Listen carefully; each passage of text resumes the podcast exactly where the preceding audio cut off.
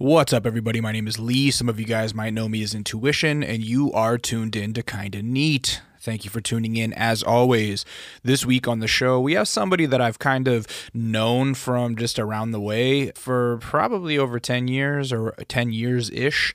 Nate No Face. He's a synth punk artist who's been working on music since his teenage years when he fell in love with rap music and was secretly making music uh, on an SP 1200 and writing raps uh, in Tucson, Arizona, where he was born and raised and I've known about him in the scene for a long time. He was in the rap scene, but he was like making alternative music, or I mean, it was punk music, is what it was. He ran around all the same rappers that I knew. And so, yeah, we've only been acquaintances for many years, like the type of person I would see in public and shake hands with, what have you, but didn't know each other very well. And you know what? super approachable, friendly guy. Loved this conversation, an absolute pleasure. And things have been really taking off even more so for him lately. And he credits that to newfound sobriety and COVID, you know, giving him a chance to concentrate on everything and giving people a chance to really like take a step back and listen to his music more.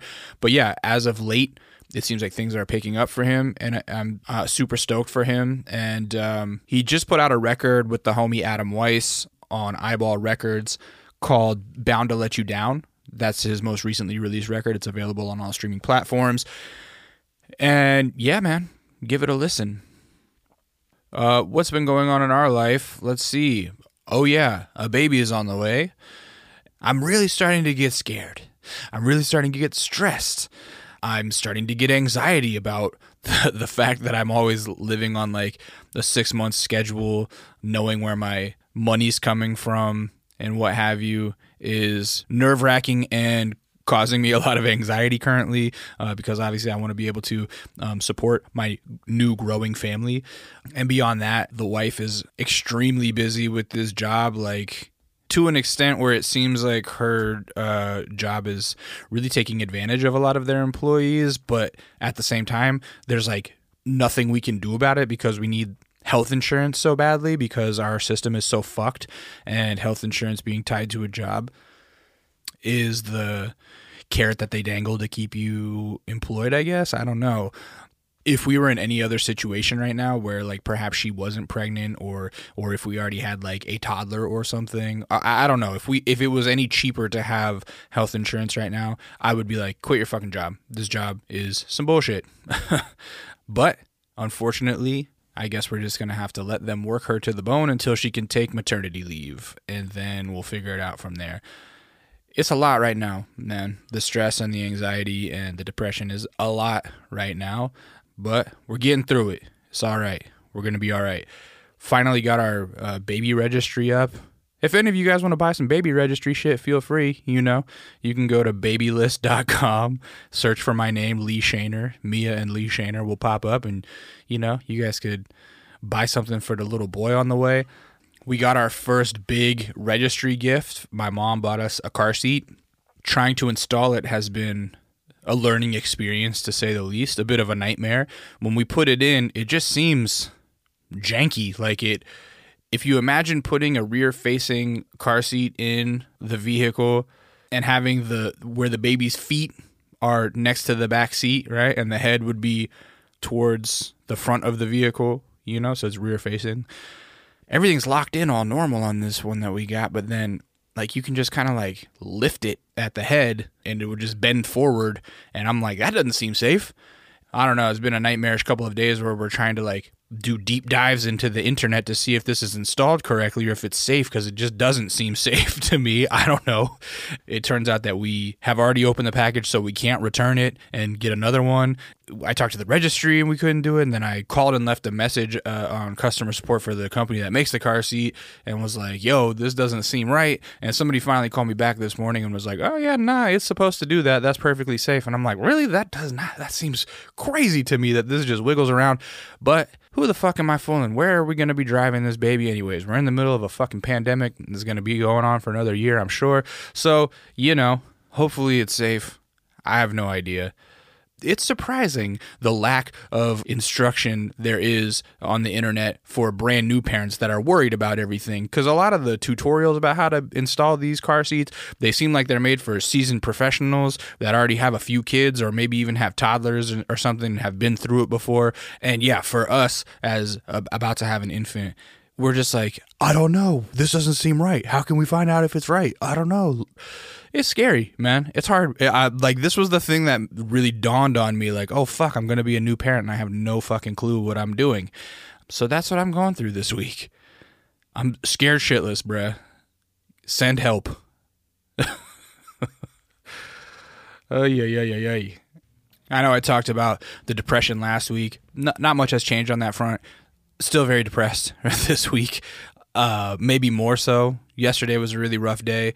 Uh, trying to power through it, thinking perhaps I should finally, you know, take some responsibility and maybe start talking to somebody again. I haven't had a therapist since my early 20s.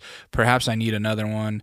I've always been scared of getting on SSRIs, but I'm actually considering it lately. Like perhaps I should be hitting that Zoloft or something. I don't know. Uh, I don't know why I've always been so scared to take meds. I think it's this uh, naive worry that it's going to change me or turn me into some kind of like non-feeling zombie or it used to really scare me that it would affect my creativity which is not as big of a deal to me anymore cuz you know whatever. Yeah that's something that I've been really contemplating a lot. But then that's the thing is that the depression is like hey man you're already so busy and that's so much extra work to figure out how to like actually navigate your health insurance and get your primary doctor assigned and visit your primary doctor in order for them to give the okay to see a therapist. And then the months of like trying to figure out the right SSRI and the right dosage that doesn't make you fucking suicidal or something. I, I don't know, man. It's very daunting. And I know that that's all just the depression telling me, like, don't do this thing. But that motherfucker spits good game, that depression. He got a smooth tongue, that depression. Really convincing fella, that depression. We'll see what happens. I'm going to try. I'm going to try. Yeah, I'm going to try. Let's get into it Oh, I know what I want to say. In this conversation, at one point, we're talking about rappers from Tucson that we knew because he's from Tucson, and I used to be in Tucson sometimes because I would go out um, there to battle. Uh, I went, I think I went out there either definitely once, maybe even twice um, for battling. I've definitely played a show there in the past that was really great, and I had some really close friends almost 20 years ago. This would have been back in 2003, 2004. So, like, what is that, 17 years ago? Something like that. They were this group that we couldn't think of the name, and now I know their name was Joint Custody. And I don't know how I forgot that, but Roch, Callus, and DJ Elite. So I mentioned Roch and I mentioned Ian. Ian was DJ Elite, and then Callus was the other rapper in that group. And after having this conversation with Nate, I went back and looked at all these old Polaroids that I had from uh, the year 2004, maybe 2000. Yeah, 2004. I had a bunch of pictures of joint. Cu- One of the best Polaroid pictures I ever took was a picture of joint custody just at a gas station. They drove out from Tucson to LA, and then this was actually the weekend that I met Speak. Speak drove up from Riverside to Santa Barbara to hop in my car to then drive to the Bay to a battle. And joint custody drove out from Tucson, met up with us in Santa Barbara, and then we all drove up towards the Bay. And at some point, we stopped at a gas station. I took this picture of joint custody where the background blew out, and it looks like this white back. It looks like a studio shot. It's beautiful photo. If if you don't mind me tooting my own horn, my point is. I knew these guys really well, and I had like an old man brain fart where I couldn't think of their group name. But shout out Joint Custody, shout out Tucson. And uh, without further ado, here is my conversation with Nate No Face.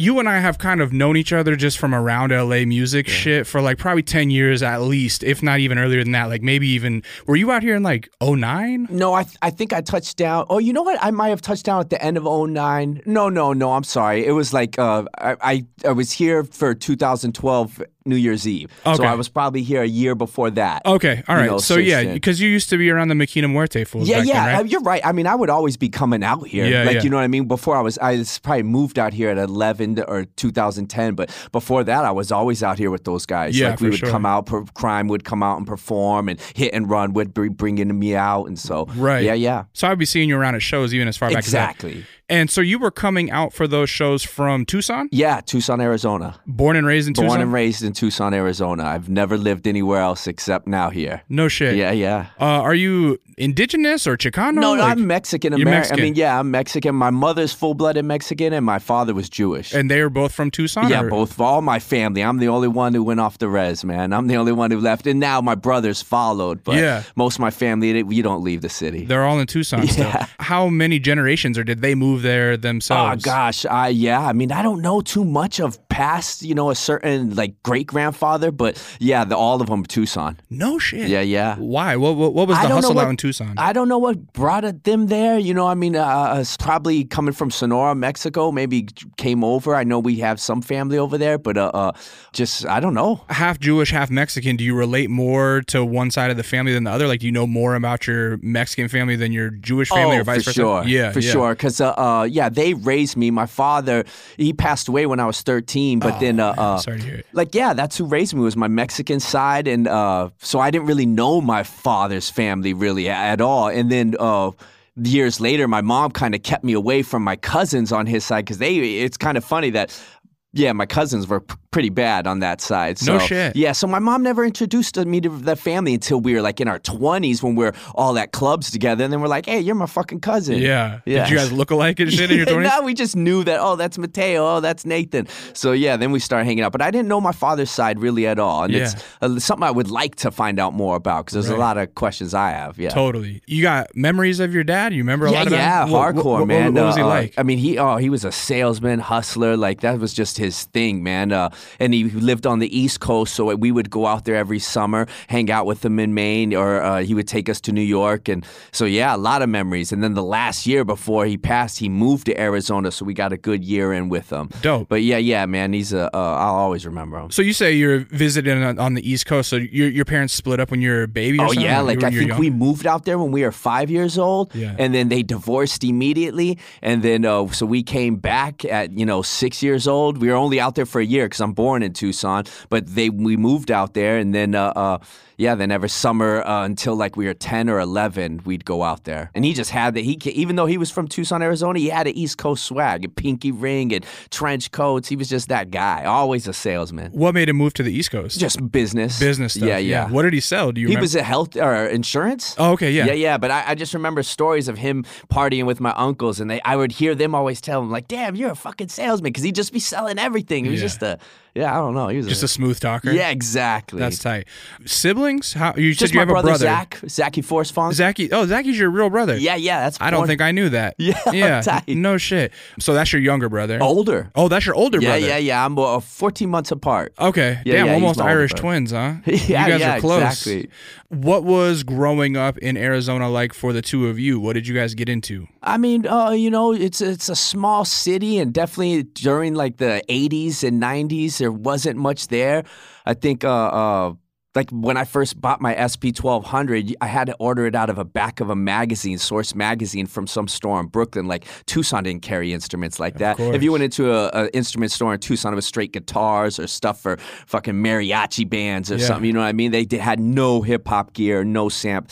But uh, yeah, we just would grow up playing in the desert, and you know, I mean, you're along the border of Mexico, Arizona, and Sonora, so shit, we got into a lot of trouble. Drugs coming in constantly, and that's Yeah. what I mean. That's definitely what my family uncles and my brother gravitated to. It's just so easy to just Oh, no you know shit. mule drugs across and Oh, no kidding. oh yeah. That's like seems terrifying though. Oh, I mean, it, it, you don't know it when you're in it. Yeah. Like honestly, it was just nothing. Like yeah, you go to friend's house, burlap sacks everywhere, just from guys backpacking it through the desert, Wow. and you don't know. But then as you get older, all of a sudden, sh- bad shit starts to happen. I was happen. gonna say that just seems like a very dangerous trade along the border, particularly probably more in modern times than it was back in the 80s or 90s. but, Oh like, yeah, yeah. for man, sure. the technology of like catching people along the border now is like insane. It oh, seems Oh like. yeah, I mean, and then what they're doing is they're pushing them. They're making coyotes and people that are muling. Since everything's locked with cameras, they don't have that whole border locked. So the areas that are just so hard to cross, Yeah. they just leave it. So they're like, "Fuck it, if you can do it, go ahead. We're, Oh, we're not right. even gonna stop you because it's so hard. People Yeah. dying left and right, you know, coming through that desert." Oh, that's wild. Yeah, yeah. It was. I mean, so yeah, just growing up in Tucson was just.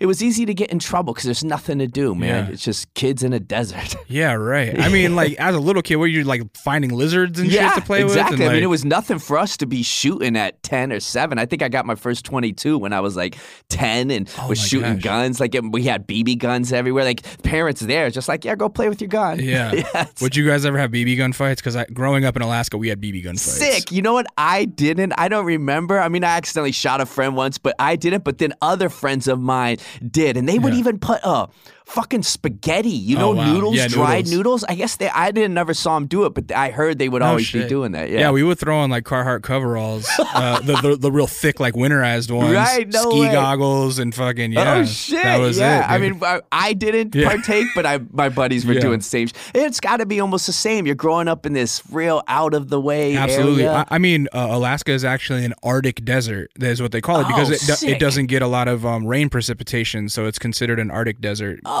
wow! you know, just right. so it's just cold and dry instead of hot Right. and dry. Yeah, that's what we are. That's what everyone says when it's a oh, it's Arizona. It's a dry heat. I'm like, so is a fucking oven, man. Yeah, Put your head in an oven, dude.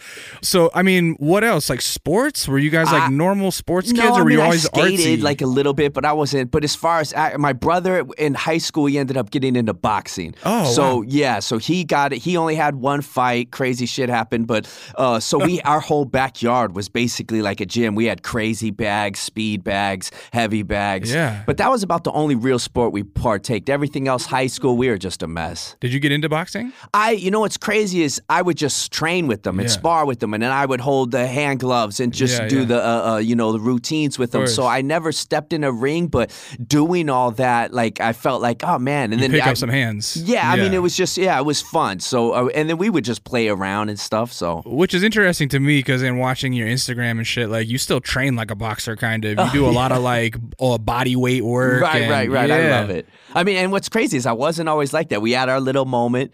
And then rock and roll and fucking drugs, and then I stopped. And honestly, right now, I'm just doing it so much because uh, I'm trying to stop away from the partying. Okay, So yeah. I'm like, you know, I've been hitting it hard. But yeah, it all goes back to I remember shit I do. And buddies back home in Arizona, there, you know, it's a small town. You have a lot of fist fights and stuff. Yeah. So guys do take care of themselves and do their stuff. Totally.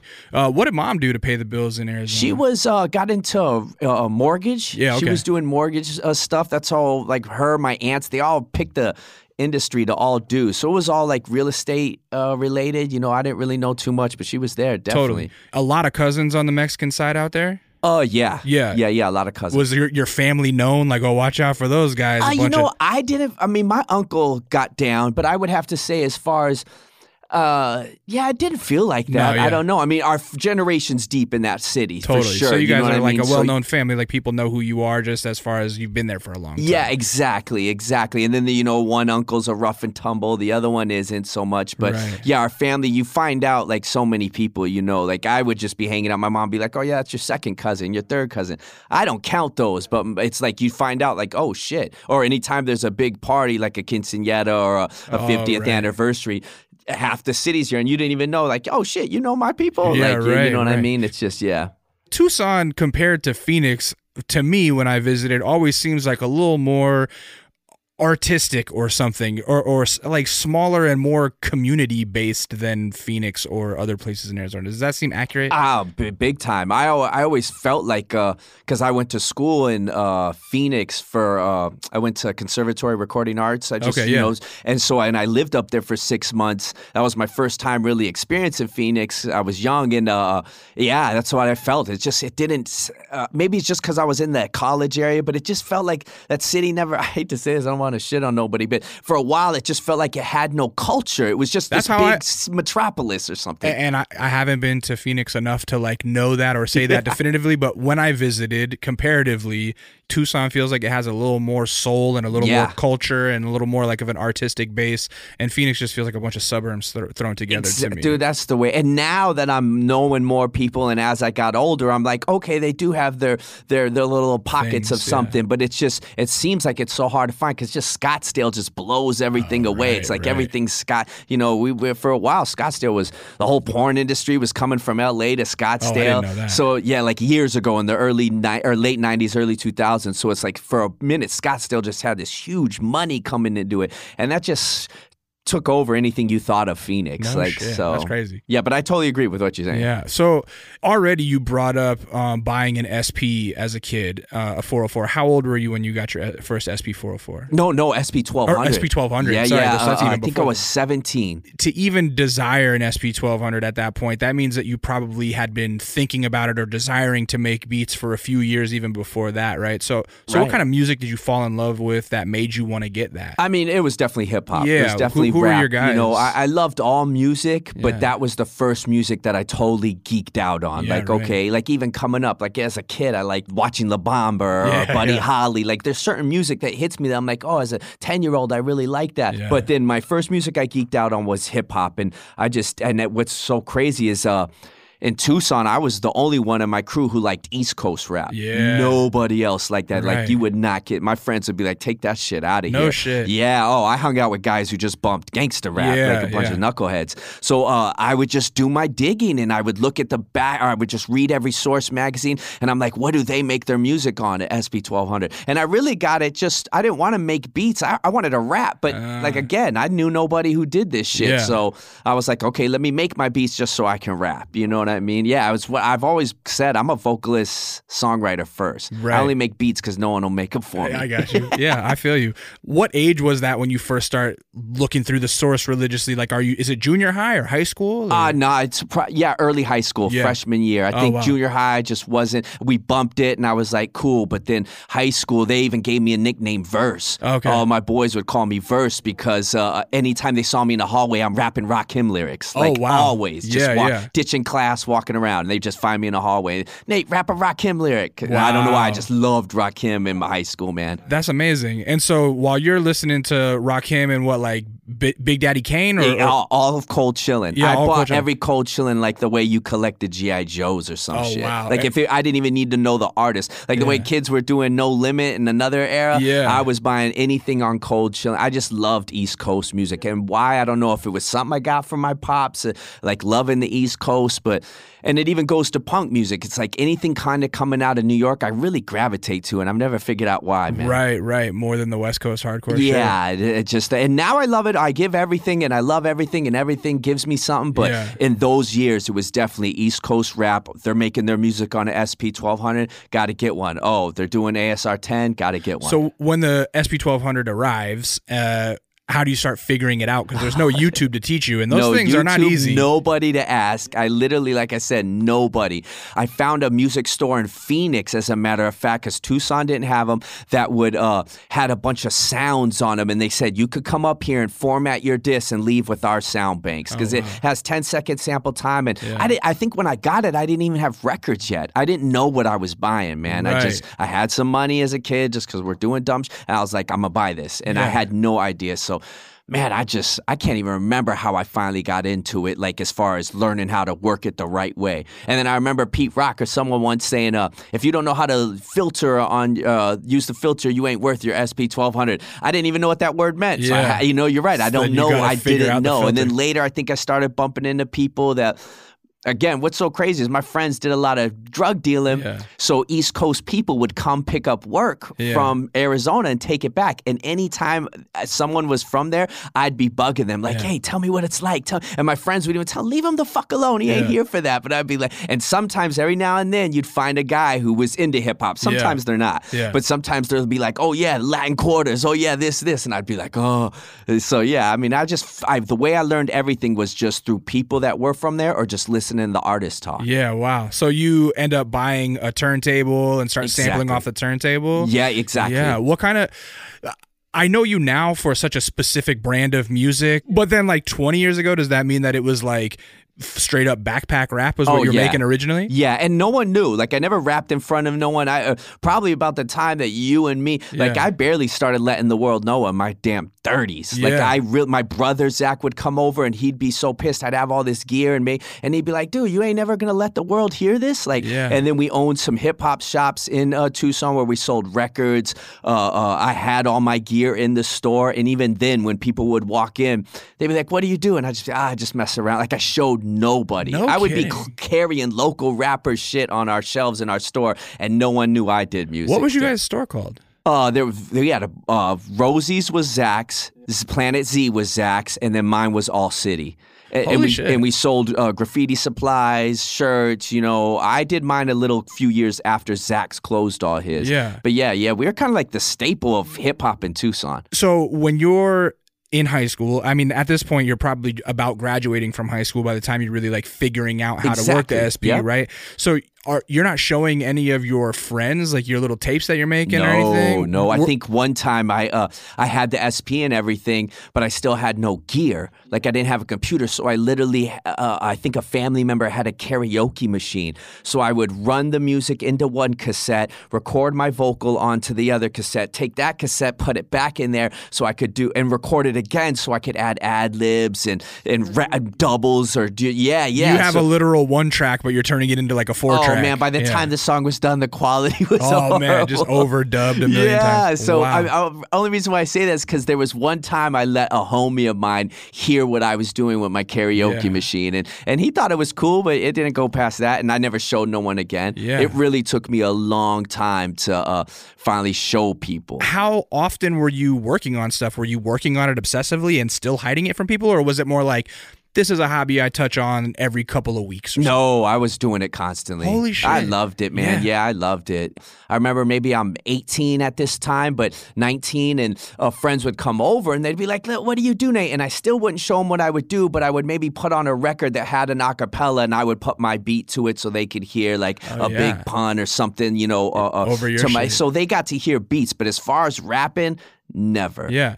So did you kind of learn to DJ a little bit too at that point? If you're, I wouldn't you- say that because I, I respect DJs so Okay, much, yeah. but yeah, yeah, I fronted like a few times. I think I Yeah. DJ'd a, a, oh, like a couple parties at one point, and Yeah. yeah, but I mean, I, I would not consider myself just because of what people are. I You know, I think you. it's so dope you. what they do. Uh, real quick, uh, this is a topic I cover every interview, but like, how how was school for you? Did you thrive in school or did you hate school? No, I ha- I mean, I loved school for class clowning and all my friends hanging out, but not for the learning, which I regret. But you know, I dropped out. I dropped out when I was sixteen. You dropped out. Yeah. Uh, so you didn't have any college plans or anything like that. It was like, let's just get, Oh get yeah, no, Yeah. yeah. I mean, it was. I, I thought I was gonna be fucking. You know, at one, at one point I did. I want to be Scarface. You know, growing up, like I said, where I'm from, you want to Yeah. be a narco. Yeah. Wow. So you just dropped out of school to get straight into the drug game. Yeah, I think that's exactly what I did. I saw I was selling just quarter bags of weed, and my brother was selling coke, and I was buying pounds and breaking them down or quarter pounds, and yeah. I find that very intriguing and I want to dig into it. At the same time, I never uh, want to be DJ Vlad on these things and have people like snitching on themselves. So, as much as you're comfortable of Oh, talking about comfortable this, with it all, man. yeah. So, because honestly, it's so far back. Yeah, my whole story and thing is is like I dabbled, but I grew up around some heavy shit. Yeah. But my message to kids is like eh, I didn't ha- I didn't partake heavy. You know what I mean? I did when I was young. We're talking 18, but I'm talking in the, my 20s when fools are doing diesel trucks and I got a job. You know, I, I you know I, I never dove heavy into Okay. it. So I'm always comfortable talking about it because my message is always like you can hang around this shit and Yeah. you don't need to get fully involved. And if you're your people and they're your friends, they're not going to push you to. There's some jobs that I wanted to do because I I needed money, and my friends would be like, "This ain't for you, dude. Like, Yeah. don't do that shit." You know what I mean? Because I in my city, you everybody. It wasn't like I just knew this guy who's making tons of money. I knew hundreds of them. Okay. So they would hear, "Oh, Nate, you're gonna go work with homie." Like, nah, don't do that. So Yeah. my that's always my message. I don't mind talking about it because I want to tell people like you don't have to get down. you Okay, know? so you would see people that you knew and looked up to who were knee deep in it. Oh. And they would kind of tell you like, "Hey, man, don't get too deep into this shit. Yeah, there's or no they give me out." easy jobs Yeah. like, okay, we're gonna stash 200 pounds at your crib. We'll pay you ten dollars a pound for every day that it's gonna be there. Maybe it's only Holy gonna be there two days. Maybe it's gonna be there a couple of days. You know, who Yeah. knows? But yeah, they, I do shit like that. But as far as actually putting in that work and Yeah. like getting in a car and driving it or going out, I didn't do that. man. Right, right. And I think it's music. I, I I I saw friends do prison and stuff, and I couldn't live without my music. Man. yeah, right. Never. What was the plan then when you dropped out? Just get like a factory job or something? Yeah, I just wasn't thinking, man. Yeah. I, I was. I couldn't tell you. Again, it was probably, yeah, I think I'm gonna do that, and then I couldn't tell you when I realized I wouldn't, or I was just always just never really diving into it. So I don't. I don't think I had it. I wanted to be Scarface. I wanted to be MC, the fucking Nate. You know. Yeah. I want, but I never really went hard on nothing. Huh. It's weird. So you just kind of like cruised through life for a few years? Yeah, man, which Yeah. I totally regret. But yeah, I cruised. You know, my family had a block yard, so I got that job at 18.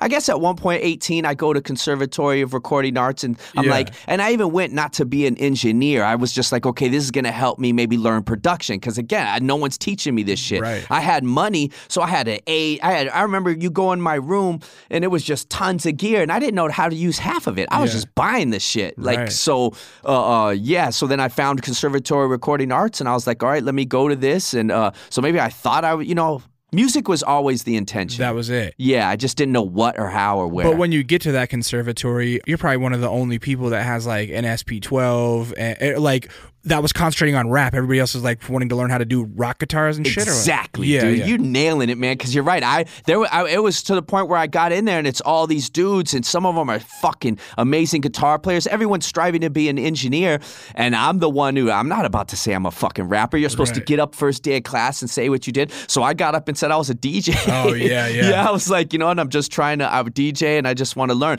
But then I remember I would have little get-togethers and sell all the students weed, and they. I remember we had uh, like all of them over one night, Yeah. and this is a totally different crowd that I'm used to hanging out with. I mean, these guys, but I liked it because I opened my doors. They showed me bands I didn't know exist, and this is what got me into other music. Yeah. But uh, uh, yeah, I remember once all the students coming over and they were like, "What the fuck? You're supposed to buy this when you know how." I remember one student always saying that, and it always stuck with me. He's like, "You buy this shit after you learn," like Yeah. because I had a 16 channel Mac. I mean, it wasn't shit, but Uh, back yeah. then for 18 year old kid, You you, know, eight track yeah. ADATs, you Oh, know, just wow. everything, man, and. So you had like a whole like studio that you built and just not no knowledge of how to use it. Nothing. That's and then so I funny. learned, like, okay, I learned how to sync the SP to the ADAT and leave one track over for the bleed of the SMPTE. And I did learn, but Yeah. uh, it, it was a long journey, man. I mean, to this day, when I walk in the studio, I always feel like I'm underutilizing it because you walk into the tracking room and it's just like, look at all these toys that I don't know how to use any of life, them. You know what I'm saying? I'm like, I know this is like a gazillion dollars worth of equipment and I don't know how to use any of That's it. That's my life, man. I feel like it's almost still my life. I record into Ableton, and man, I see people get so busy, and I'm like, dog, all I need to know is how to push play and record. man. Right, right. Any of the EQing, I suck at EQing. Any of the EQing, if I'm gonna pop in a mic, I learn to pull back. Yeah. Everything I do, I just fucking do. Yeah. Well, that was the same thing. Like, I never really learned how to use Pro Tools, so I learned how to rap my verses in one take really well. So I never had to do See? fucking p- punch ins, you know? See, and then how dope that makes you, man. Yeah, like I mean, for real. Yeah, uh, for me, arguably middling, but you know, uh, it, it, it it works. How long do you last at the conservatory? I mean, I graduated. I Yeah, remember my oh. mom being so proud because they moved. I mean, it was like whatever. How I don't long know of how a the program grading is system. that? I'm sorry. How long is the program? Uh, six months, and then they turned it into an eight month when the digital world came in. Yeah, but I didn't go back for that. Actually, I went back, but I never signed up. That's your first time being away from home. Yeah, kind of? Yeah, by yourself? Yeah, yeah. I got an apartment, uh, Yeah. uh, and like I said, I wasn't getting busy, but I had family who always helped me out. Yeah. So they were like, my family was like, okay, you go to school, don't get a job, study, learn the shit. We'll pay for everything. So I didn't have to work out an apartment paid for. I just went to school, and and and I remember my mom giving me a, a or got so happy because the grades got mailed to her address, and I passed with uh, like all A's, and then you had the way you graduate is you finish that and you go do an er- internship at a music studio. And that's where the dumb Nate comes in. I moved to Hollywood, and this is like 2000. I moved to Hollywood, and my, I try to get an intern at Skip Saylor's. I, I can't get it. So then I just have my homies sign paperwork saying that I'm interning for them at their studio. They I send it to the school and I pass. Oh, like wow. you know, so I didn't I really I didn't never got that internship. I think I did one day at a studio and I was like this ain't for me because at that point I'm in my early 20s. All my friends are really balling. And I'm like, I ain't gonna fucking intern. Fuck that. Yeah. you know, I went back to doing whatever. Because you're watching all your friends like m- make big bucks doing illegal shit, and you're like, why do I have to take the slow road? right? Exactly. And and again, I didn't dive into it finally, but I was just like, oh, I'm gonna go with them because they're that's where the party, the girls, all that shit is. Yeah. You know what I mean? Well, let me ask you this: When you move away from home, uh, what what do you learn about yourself? I ask that because, like, I wonder, did you make a shitload of friends? You seem like a very friendly guy, approachable guy, but at the same time, like, you see, also seem scary. Oh no no no! I'm more scared, man. I'm fucking so shy. No, no, no, no. I don't mean that you're shy. I mean you seem like a scary dude sometimes. Like watching you perform, I'm like, oh, that's a pit bull. Yeah, no, That's thank a you, pit bull, you but I see, I mean? think that's just that moment because Yeah. otherwise, I feel the exact opposite. Really? So, I answer your question. Yeah, I made no friends. No when I lived in Phoenix, I had not one friend. And the thing I guess I learned about myself, I. I didn't think about it until you asked right now, but Yeah. uh, uh, that I'm totally cool with being alone. Oh, because yeah. I, I was. I, I just I would drive around Phoenix. I would uh, uh, make music constantly. Like that was my friend. And because even then, the conservatory kids didn't know what I was doing, and I would go and, and I would get inspired. Uh, They'd be singing and they'd be indie rock, and then I'd go back and even though I'm a hip hop head, I'd try to sing or something. But Yeah. ha- even when I moved here in 2000, I had no friends, man. I remember driving around LA until my ass would hurt because I just I had knew nobody. In, in the end, a Tucson kid went to USC, became a Kappa, and he would take me to a lot of college parties. But besides that, man, yeah, I didn't I didn't meet nobody. No shit. How long were you in Hollywood? during A year, stint? one year. One year. Yep. And that was lonely as well. Yeah, yeah. Oh hell yeah! I didn't know nobody in LA. I didn't. I remember there was a big DJ in Tucson, Mr. Pete, and he got a job at Priority. It was in the CNN building on Hollywood Boulevard. And I remember him hitting up my brother because he knew of my brother because we had those stores. And Yeah. uh, he'd be like, "Yo, man, tell your brother. I know he makes beats. I know he does shit. Tell him to uh uh."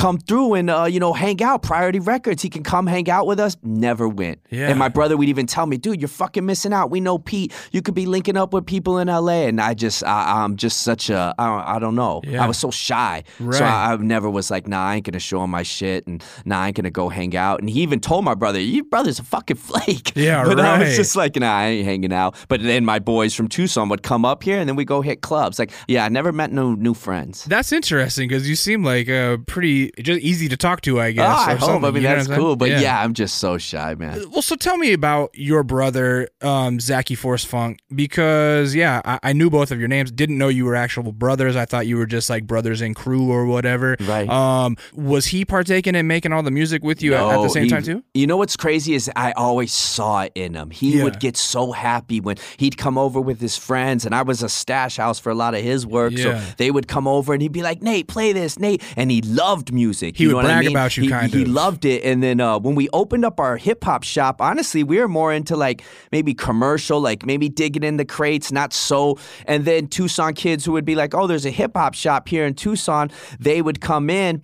And they would school us on because again, we're coming from a different circle. They Yeah. teach us about Madlib, about Yeah. all these real underground artists, and we were like, "Oh fuck, this shit is dope." Yeah, you know what. I mean? But uh, so he was always a fan, even as he was old. He opened up his stores when he got out of prison, his first bid, and uh, so then that's how we got introduced into hardcore hip hop. But he was never doing music; he was Yeah. just a fan of it. Yeah. And then one day, we're this is years later now. We're working together at an aviation place, and he, I'm now doing music. The world's kind of knowing I'm doing music, or uh, so, somewhat. And he's like, uh, "Yo, man, I want to rap." And I go, "Dude, don't rap. Like we're getting older." I said, "Dude."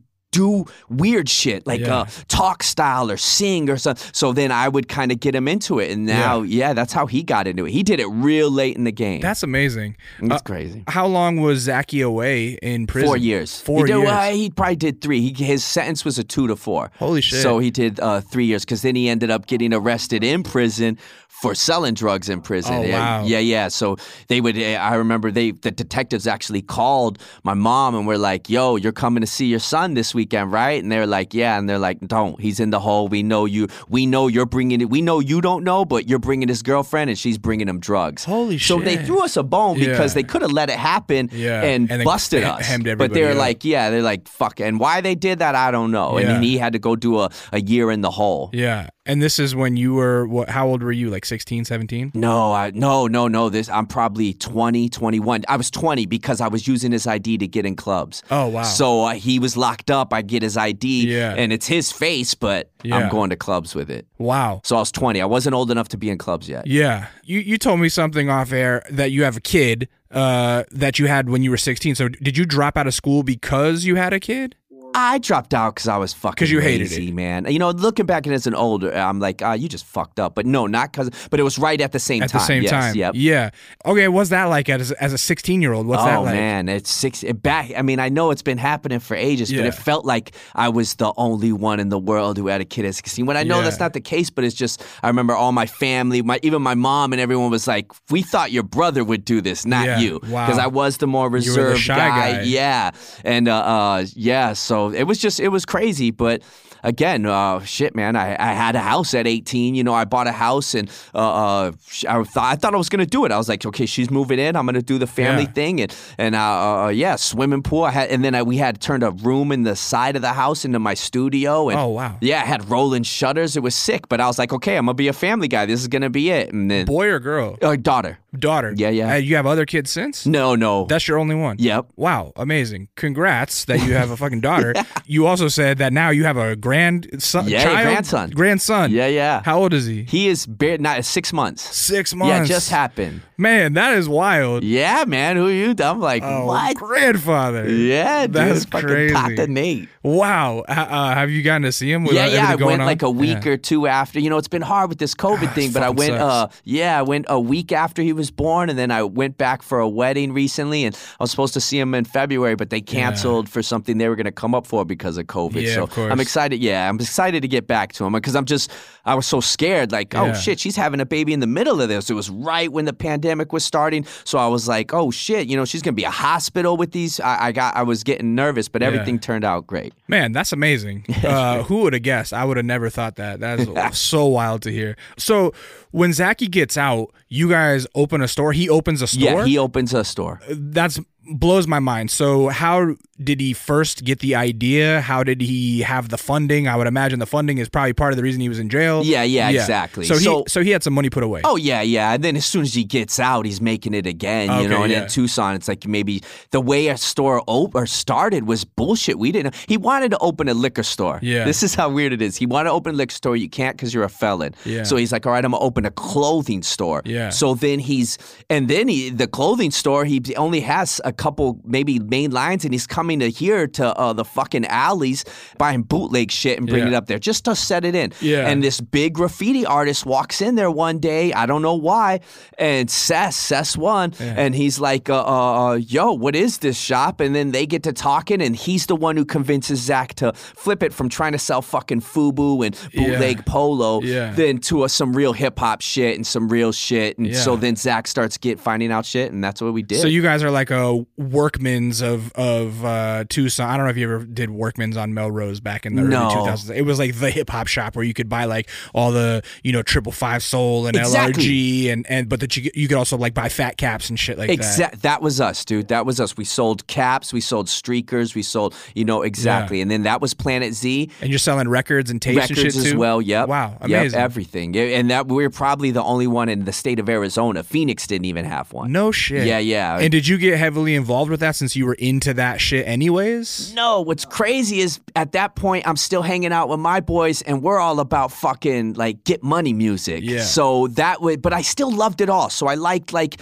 like I said, I remember once uh, I liked like the DITC, the underground New York. Yeah. But that that hardcore underground I didn't know yet, and even when he had his store, I didn't really. I pop in every now and then and didn't care. That store he shut down, opened one in downtown Tucson called Rosie's after our mom, and that's when I started hanging out more. Yeah. So what was the? Why did he shut down the first one and open? I the think second one? location. We were on the east side and there wasn't a lot of traffic, and then he found a cooler spot that's like in the middle of the, our cool area of Tucson, so he locked that down. Yeah, and so at Rosie's you get more heavily. That's when. I'm really getting into it, and then that's when I right around then, I go to conservatory. And then from there, I go to LA. Yeah. I'm there for a year just fucking around. And then he gets pinched again. Oh, no. And he's like, come down here, run my store. Yeah. So I moved from LA back to Tucson and I'm running his store. Now I'm meeting all of his customers who are like, this is where I meet a lot of the Machina heads Oh, yeah. that were based in Tucson. Yeah. And they're uh, coming in and they're teaching me, like, oh, you don't know Eligh and Grouch. You don't know this. Here, Yeah, school me. Legends, all that shit. Atmosphere, exactly. So. I'm like, oh, dope. And just because, even though I'm listening to Get Money rap, I'm, I love everything. Yeah. I can appreciate everything. So I'm like, dope. And then, and then I get turned on to that. So the stores were a way to turn dirty money into clean money. I think it was just a yeah for maybe for him. When Yeah. I what's so crazy is then he shuts down Rosie's. Yeah. And then years later, I'm like, the spot's still available. I said, let me try. So then I open up All City in the same location. Yeah. And that that Zach's maybe was for dirty money. Mine Yeah. was literally just For the love of hip hop. yeah, Exactly. It really was, man. It got to the point where sometimes I'm putting my own money in because this is now when the internet starts hitting. Yeah. So it's like, okay, music isn't selling, kids are downloading shit, and then uh, that's when I it was barely hitting, but still, Yeah. like you know, maybe Napster days. Okay. So I was like, uh, fuck, man, and then finally I just shut it down because it was ended up costing me more. I got you. Was the goal to have like your own clothing and stuff in it too, or was it just really like a record store? You know what? I think at the time that I bought it, now I'm thinking about that. It was another again. I, I always had the dream. I- I'm such a fucking idiot to, to not show people my music, but have a dream to be into music. Yeah. So it was an angle for me. Yeah. Like I had my studio gear in there. I would record local rappers. I would host open mics. I Oh, would wow. have battles. Yeah. So it was just for me to get in the community, and then my little crew that I was producing, I would showcase their music. yeah. Who were the local rappers that were battling back then? Do you remember Uh, any of them? yeah, yeah. I mean, there's uh, uh, my homie. Uh, his back then he was going as Mescaline. I think uh, I had to battle Mescaline one time at a battle. There was a two on two battle. Um, weren't uh, uh, there was a group of three dudes that I think were from Tucson. Driving scientist. I knew Jiving Okay, okay. Scientists, but it was the other dudes. It was um something to do with like adoption was kind of their name. Uh, I want to. Now that you say that, I want to know, but I I don't know, man. it was Roch. It was yeah, yeah, yeah. What the fuck? Uh, uh, uh. And he was dope. and then Roch was uh, dope, uh, and uh, then his other the other and his. DJ, I- yeah, who I still DJ talk to Yeah, this Ian. His day. name's Ian, Ian. Ian, but that's I don't remember dog. his DJ name. He, Ian and I used to exchange books with each other. Literally, we would send each other books.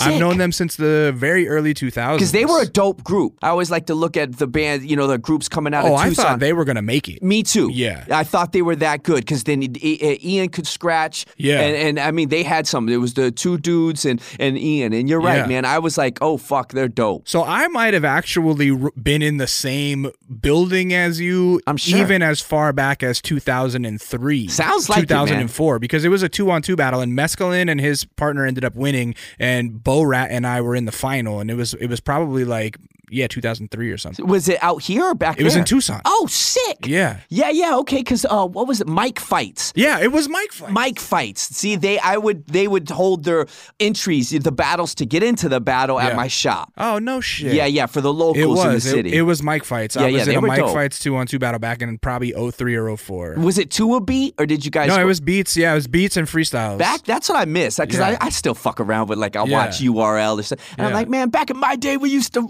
battle the beats, like Yeah. know it everywhere. It's just acapella now Yeah, yeah, totally. But yeah, it was it was you know because you didn't know what beat was coming and the on. only reason I would do the two on twos is because I didn't have a I wasn't great enough at freestyling to carry a whole sixteen by myself, but I could go back and forth on four bars fast, and crush. tight, yeah, tight. yeah, yeah. That's dope. Uh, but anyways, that's crazy. Small world. Yeah. Um. Yeah, you would host stuff, uh, the battles in the fucking shop. Yeah, that's that- amazing. Yeah, and that's what it was for me. Is that because I even went to my homie. I went to my homie, and I was like, "Yo, I want to open." And he knew I did music. He was one of my best friends, still is to this day. Yeah. And I told him, "Yo, I want to open up this shop."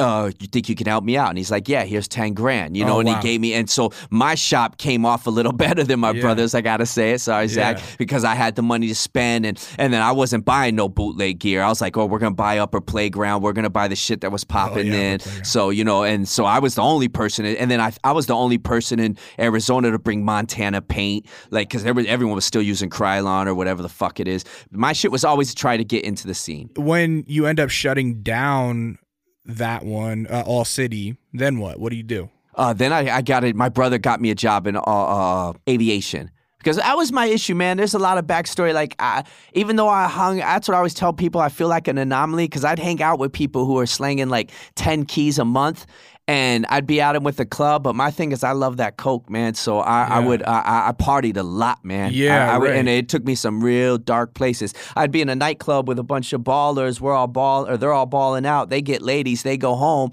And I'm all yacked out. So next thing you know, I'm in a dope house. You know what I mean? I, I, I, I seen the level of being on the pipe and hanging out with homies, and they never knew that. They would have Yeah. fucking been like, "What the fuck are you doing?" But anyways, my point is, is uh, the store got ran in the ground. It wasn't doing nothing. So and- you like had you gotten involved in that arena more, maybe you would have been getting high off your own supply. Probably because I was. I mean, ad- I was still. issues? Yeah, I was Yeah. still hustling. My boys would hit me off with quarter ounces, and and they, I remember for a while they were even like, "Yo, how come you're not? You're only coming back to get quarter ounces constantly. Like, how come you ain't stepped up to an ounce yet? Stepped up to a quarter key? Like, you know, for me it was like because they didn't know that I'm just use. I'm partying with half of it, making money to buy more with the other half. Oh, That's Oh, it. wow, and it, and it, and I was stuck for a long time, man. Yeah. Uh, how many years do you think was that? Oh fuck, man! I'm barely getting sober just for a couple months ago, man. Oh, congrats. I mean, thank you. And, Uh, and yeah, it's one crazy. day at a time, you know. Yeah, yeah, exactly. And it's crazy. Like you know, I've been to some crazy places, like horrible.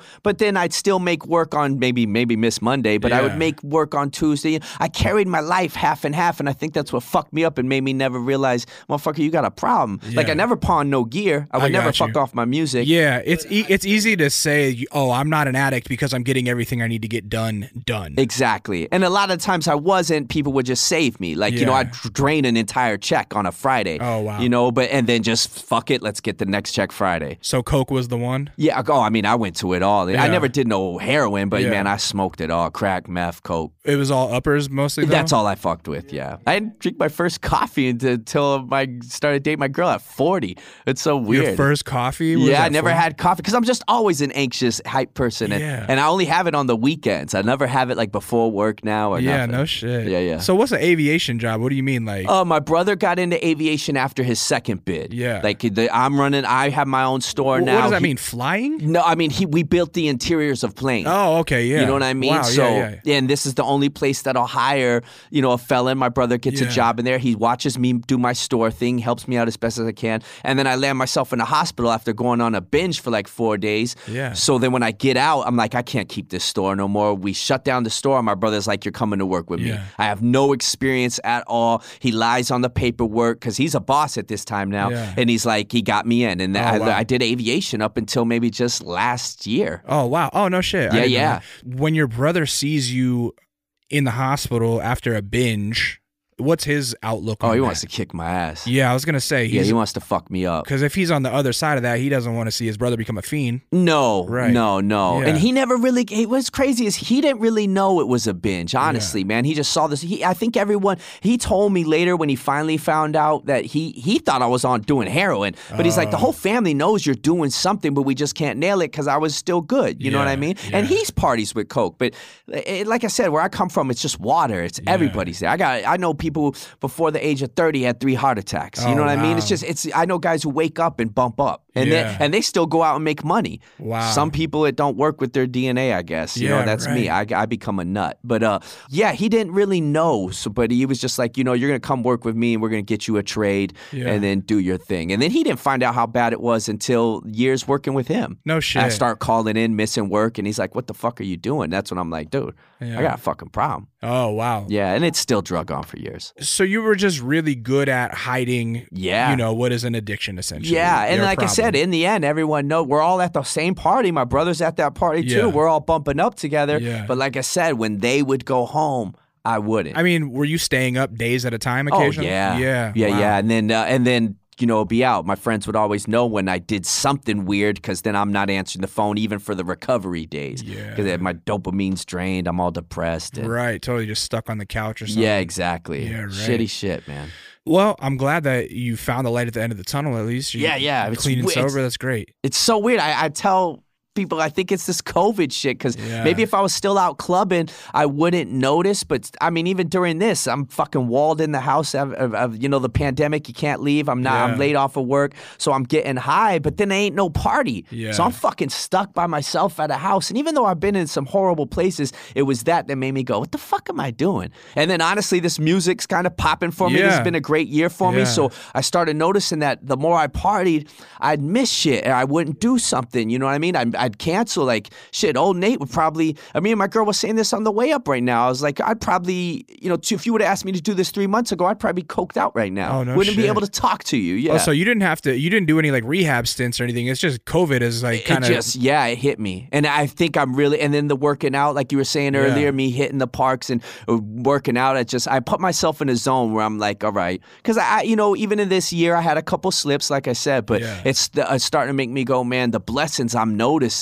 come when i'm i'm i'm staying sober Yeah, man like yeah. i'm staying sober I don't do um like recovery shit. Like I'm not an AA or NA or anything like that. But I got uh, I quit everything four Dope. four years ago. Five, it's man, coming up on five man. years. Yeah, Sick. and yeah, dude, life has changed drastically. See, man, that's I mean, good for me to hear yeah, for me, I mean, it was marriage, having a kid, Dope. fucking all this shit, like, and you know, making better money, keeping Dope. my keeping my shit together. right It just helped like clarify everything. Yeah, you see? know what I'm saying? And yeah, all the stuff you're saying, like just being able to get it done and stay more organized, it just helps. You know? Yeah, I mean, I feel it. I feel it. And now I'm like, I, I say a line like, now that there's time, there's no time to waste. Like, Yeah. I'm like, oh shit, man, I don't want to, because a hangover for me, especially at 45, Yeah. I, I'll be knocked out for three days. If I just stay up a whole, let's just say Friday night, and then I just lost my weekend, I got to get back to the job on Monday. I didn't create nothing, and I get really depressed if I don't create. So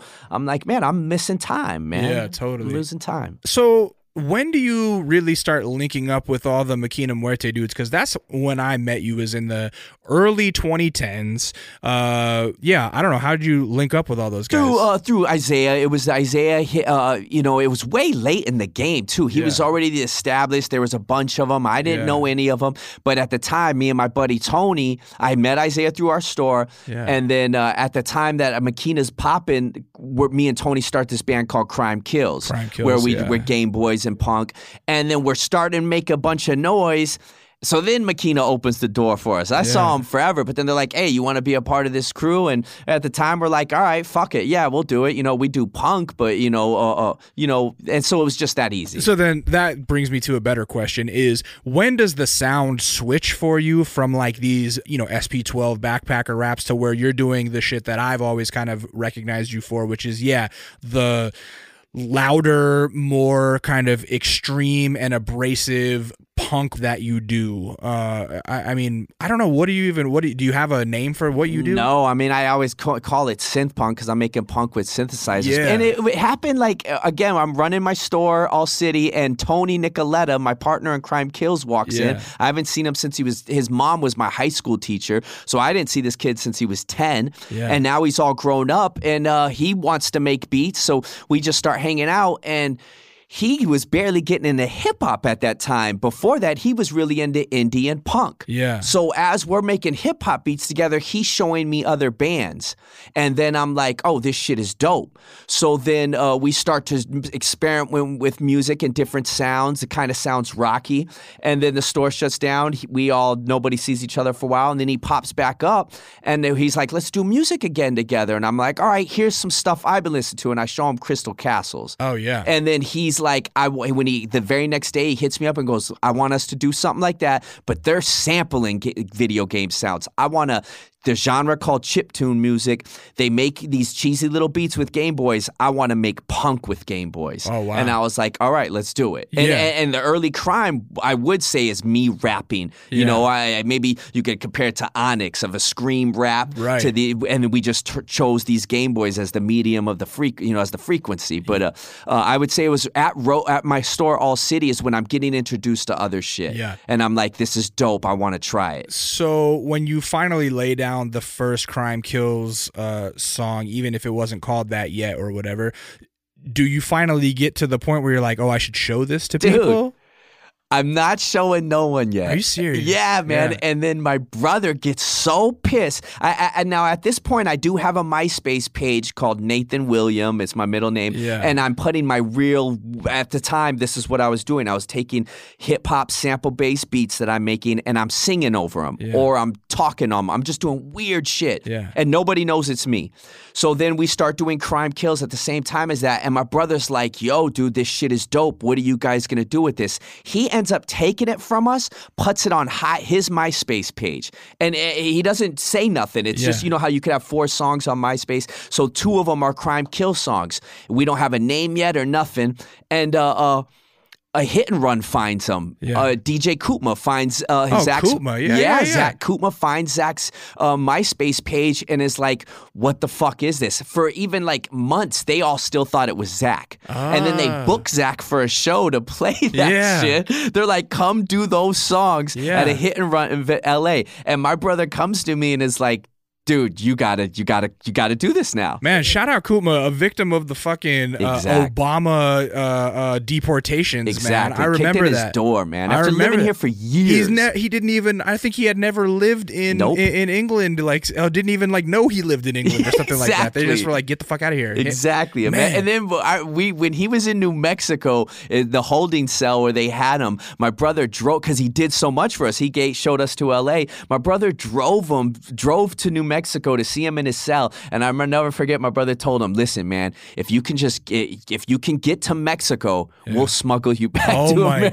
gosh, like, yeah. we got that. you know, my yeah, family's yeah. coyote, and No so we're like, yeah, yeah. I've never laughed. Kutmah looked at him like, motherfucker, you're crazy. Yeah. that's Wow. our world. Yeah. Man, fucking Kutmah, dude. That Yeah. guy's a legend. Yeah. Um. So he hires you guys, or he hires Zackey to come out and play a hit crime kill so, songs. Yeah. And so what did you do? uh, we we said okay, we got two weeks. Let's fucking practice. So we Okay, went yeah. in my room and when me and Tony practiced, Tony, you know, plays the Game Boy and then he would lay a synth bass over it, so he's doing something on the stage, and I'm just screaming. Yeah. And then yeah, that was my first show. Was uh, coming out here to L.A. Because for you to say, "Oh, I'm a shy guy," I've been to a few Nate No Face shows. The last time I saw you play was at the Fools Gone Wild pop up shop. Oh, dope. Yeah, it was sick. I, I actually have. I got one of the seven inches. I meant Oh, to. I'm, sick, I meant to. I bring it to get it signed. I forgot. Ah. Uh, I say all that to say, you've been saying that you're a shy dude, but seeing you on stage, you are an animal. Ah. Uh, and was it like that the very first time, or did you no, have to I definitely that? was. I think I remember even after the LA show coming and started, we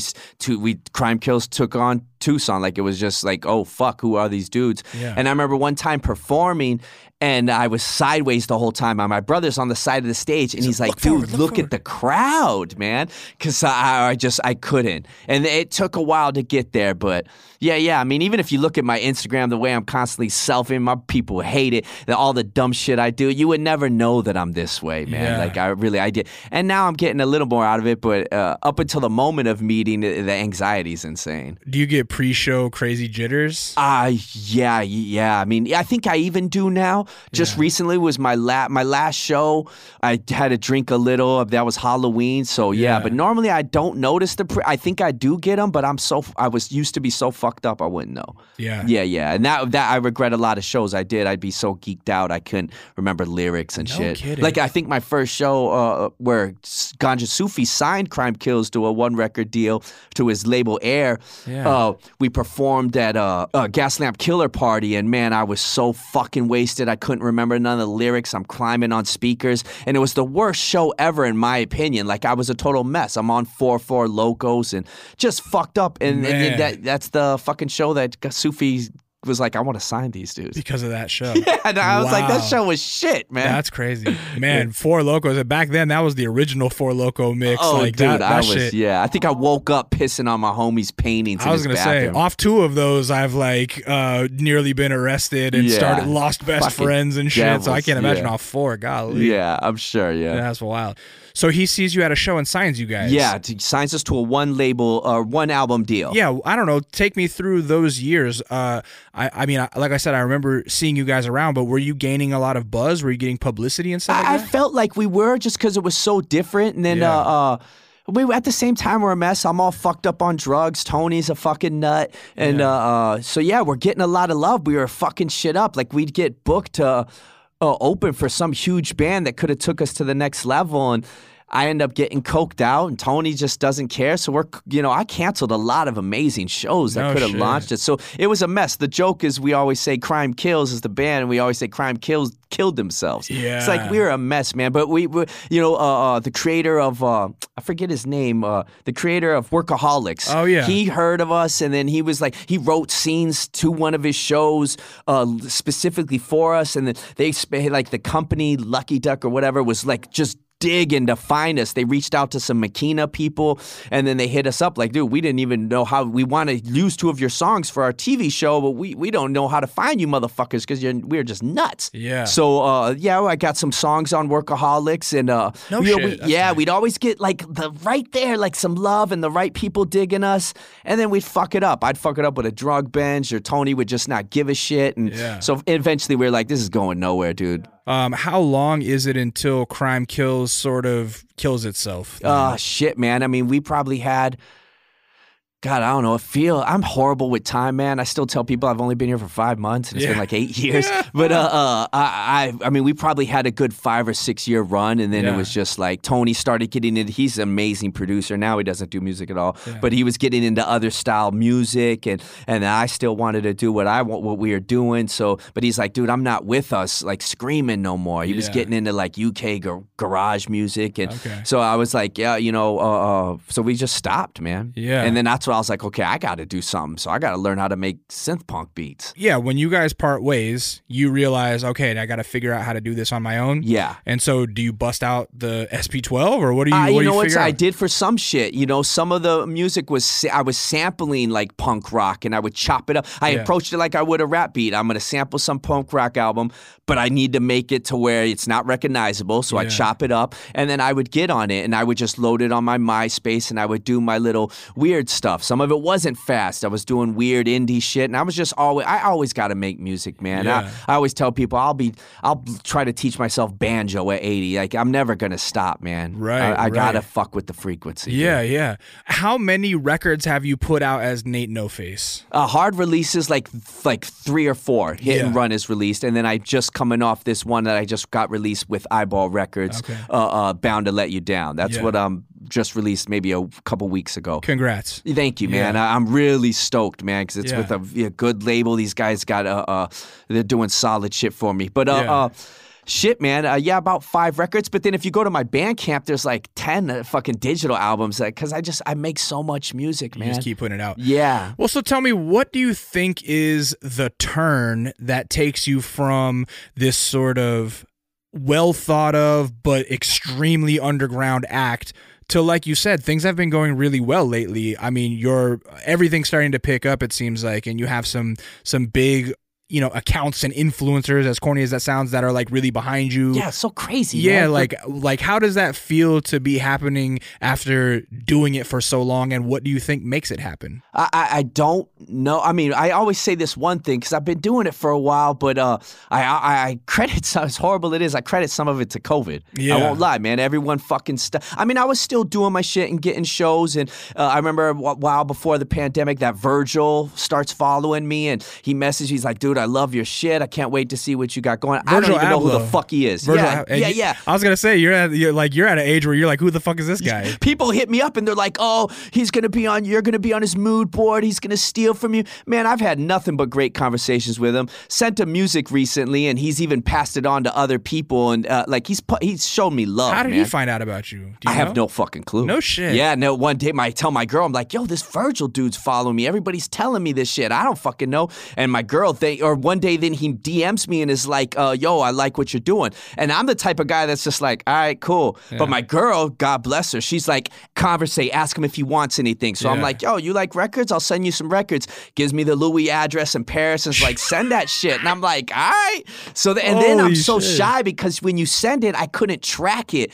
So I never hit him up to go, "Hey, did you get that package?" You know, I just left it alone. Yeah. And then he likes some shit, and then he'll hit me up and be like, "Yo, what's this song? Eh, You know, can you send it to me?" I'll send Yeah. it to him. And then just recently, he hit me up again and was like, "Yo, I'm trying to buy one of your shirts." So I'm like, "Dog, I'll, I they were all sold out. I didn't have. Yeah. I went and got some made, and I sent it to him. And then I, that's when I realized he did get the package before because he's like, "Yeah, just send it to the same address." I was like, "All right, cool." But yeah, uh, that was a little before that, but really right now, like you know, uh, Travis Barker showing love. People Yeah. are showing love. Yeah. I think it's the pandemic. I think everyone who's normally busy had to stop, Yeah. just look at their phones, look at the internet, and they see this old fucking 45 year old guy screaming to synthesizers, and they're like, what the fuck is this? Yeah. That's what I'm gonna say. Like, Yeah. you know, I, I- it would have been hard, you know, because I feel like I've been doing it forever. And I again, mean, I'm a working man. Yeah. I gotta go home. I'm not at those clubs. I'm not networking. I'm. You call me out for a show. I'll. I've turned shows down. Like, nah, it's on a Wednesday. I ain't doing it, dude. Right. Like, I just didn't. I didn't push it that hard.